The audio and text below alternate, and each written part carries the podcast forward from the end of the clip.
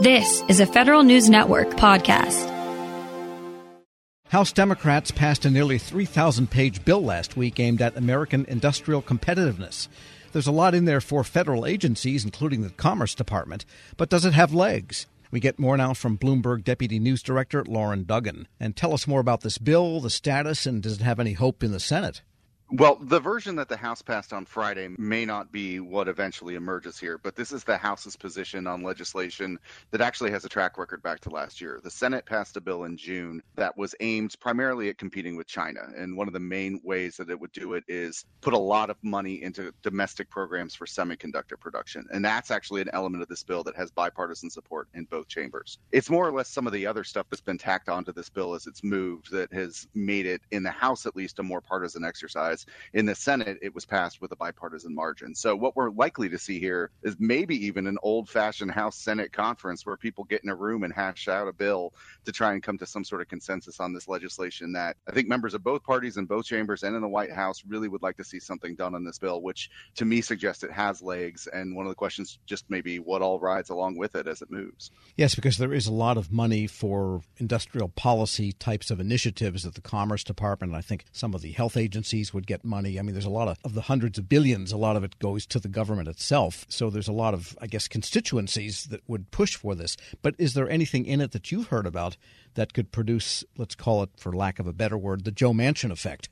Well, one of the provisions that Republicans have not liked and stood up and, and talked about a lot in press conferences and on the floor is money for things like the Green Climate Fund at the UN and some of these international climate change programs, which don't always get the warmest reception over in the Senate from Joe Manchin. Um, there are other things, though, that they like some sanctions against China for its policies against Uyghurs and other things like that. But the money that's in here probably will win support from folks like Joe Manchin and others. Uh, what's interesting is the semiconductor funding is actually money that would go out the door and it's appropriation over a five year period. Some of the other provisions in here are authorization. So it's Congress saying, as we write appropriations bills in years to come, this is the level of funding we'd like to see for programs at National Science Foundation, National Institute of Standards and Technology. And then there's just other requirements that agencies are going to have to live with under this. And when the House dealt with this, they also put things in here like reforming laws so that people in the cannabis industry and states where that's legal can access financial services, which is a provision that a lot of people have tried to move in different bills bills. There's also something in here to reform ocean shipping laws, which haven't been touched in a long time,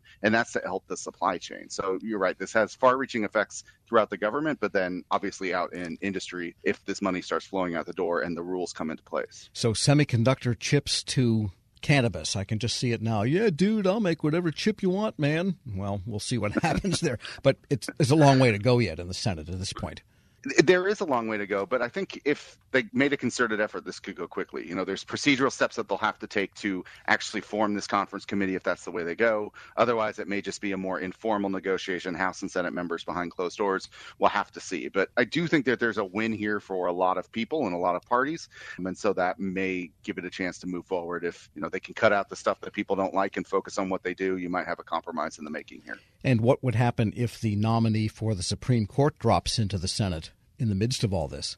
Well, that could change a lot, obviously. Um, the timing of that is still TBD, um, but there would be a longer process anyhow. Once that nominee is named by the president, there will be a long round of taking him or her, in this case, because we know that Joe Biden wants to nominate a black woman for this job. She'll be taken around the Senate, meet with a number of the senators, eventually get her hearing in the Judiciary Committee, then a markup, and then head to the floor. So that could take some time. I wouldn't expect that to happen too quickly, especially with Ben Ray Lujan, the senator from New Mexico, being out for several weeks because of a stroke that he had, which has sidelined him. Um, the Senate is still functioning, but a lot of those things that may have been 50 50 propositions might get sidelined and they'll focus on things where the Democrats have a little bit more margin to work with. I'm sure Senator Schumer himself is delivering the blood thinner he'll do whatever he needs to, I'm sure.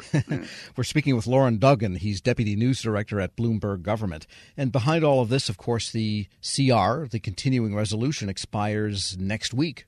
Um, yes, so we have uh, only two weeks to go. February 18th is the date circled on the calendar for that to lapse. There were talks last week that didn't necessarily yield an outcome that appropriators had hoped for, where they could get agreement on things like the top line spending, how much to spend on each of the 12 bills that make up the appropriations process, and then which riders to include or omit. And that last part might be one of the key sticking points going forward. Also in the mix are earmarks, those projects that members from the House and Senate request for their states and districts. Those are still being discussed as I understand it. So we'll have to see see if they can make progress this week toward an agreement.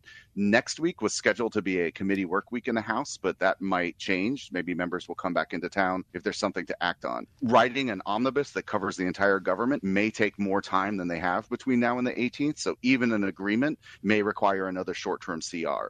If they can't come to an agreement, then we'll be talking about a longer CR. And in the back of some people's mind is still a year long CR, although the military and DOT and other agencies would probably push very hard against that, as would other people who rely on this money, because we're still living under the deal that was signed by President Trump in the end of 2020, which is not how Democrats want to run the government, obviously, with the funding levels and the policies that they like to see.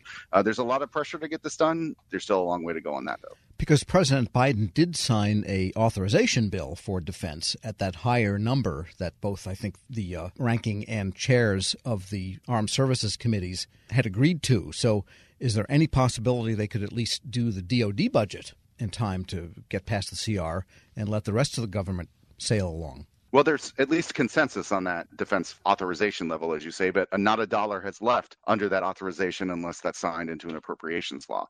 The thing is that Democrats would be reluctant to lock in a defense increase without also locking in what they want to see on the non defense side. Republicans don't want to see too large an increase on non defense unless there's also an increase on defense. So much as we saw for years with the defense and non defense spending caps having to raise about the same amount or in parity to get this bill over the line, they're going to need to have some sort of consensus that allows both to grow for Democrats. So I think that that's going to be a sticking point.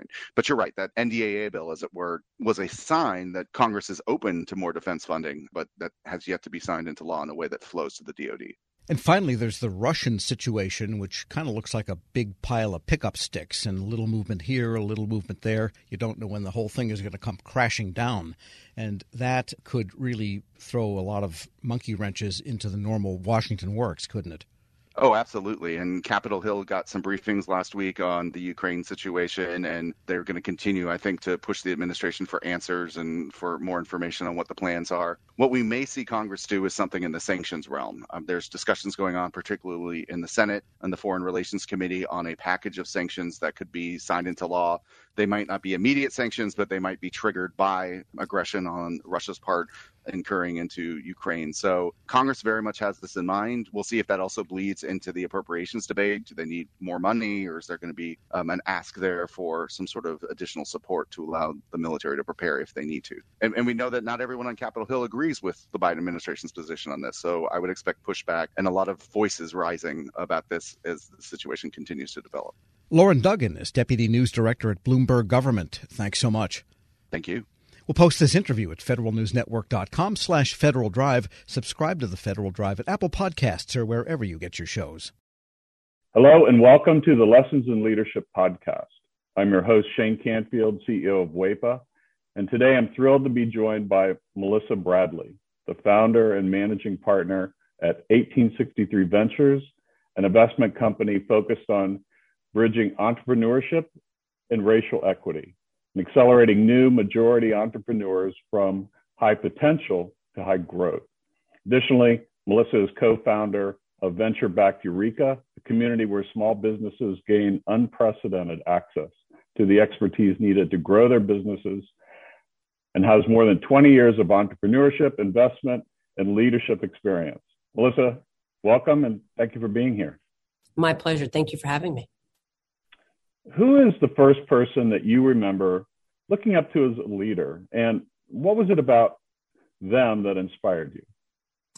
So there are actually two people. Um, the first person personally was my mom. Uh, she was a single parent. And what I realized is that she was the leader of our household, but she was also the leader of our community. Um, she was a staunch advocate for children's rights in public schools, making sure that we got a quality education. She was a staunch advocate around rights for renters. Um, we were not in a financial position that we actually ever owned a home, uh, but she made sure that people who lived in various types of housing we were in regular housing. The people who were in regular housing, public housing, she made sure that their rights were advocated for, um, and really just always kind of looked out for. I'll, I'll, use air quotes the little guy, while although we were the little guy. Uh, and then I would say she was a huge advocate of older folks. Um, as part of her job, she worked during the week uh, in a full time job and then clean houses on the weekend, but also took care of elderly folks and a staunch advocate for elderly rights. Um, so that was probably the, the first leader. And then I would say the second leader that really came about professionally was a woman named Crystal, Crystal Gaskins, uh, who actually ran a headhunting temporary firm that I ended up uh, spending about a year at. I quickly realized that was not my calling. But in a world where you are constantly managing the powers that be that want to hire all these people and move people around, and the folks who are sometimes in vulnerable positions and obviously seeking a job, she would always manage to treat everyone with the with the ultimate respect. And part of the business was actually um, managing hotels and getting service workers to show up. And that's a tough job, right? To try to motivate people who barely are getting paid enough under not great conditions. Um, and so she taught me three things. She taught me how to be a motivator and that recognizing leadership is not mandating, but motivating. She taught me that leadership is not just reporting up, but also reflecting and supporting those who may be underneath you from a hierarchical structure. And she also taught me that leadership was not about money, uh, but it was about producing positive outcomes for whoever your customers were. And if you did that, then obviously the money would come. How would you describe your leadership style and how has that developed over the years? Mm.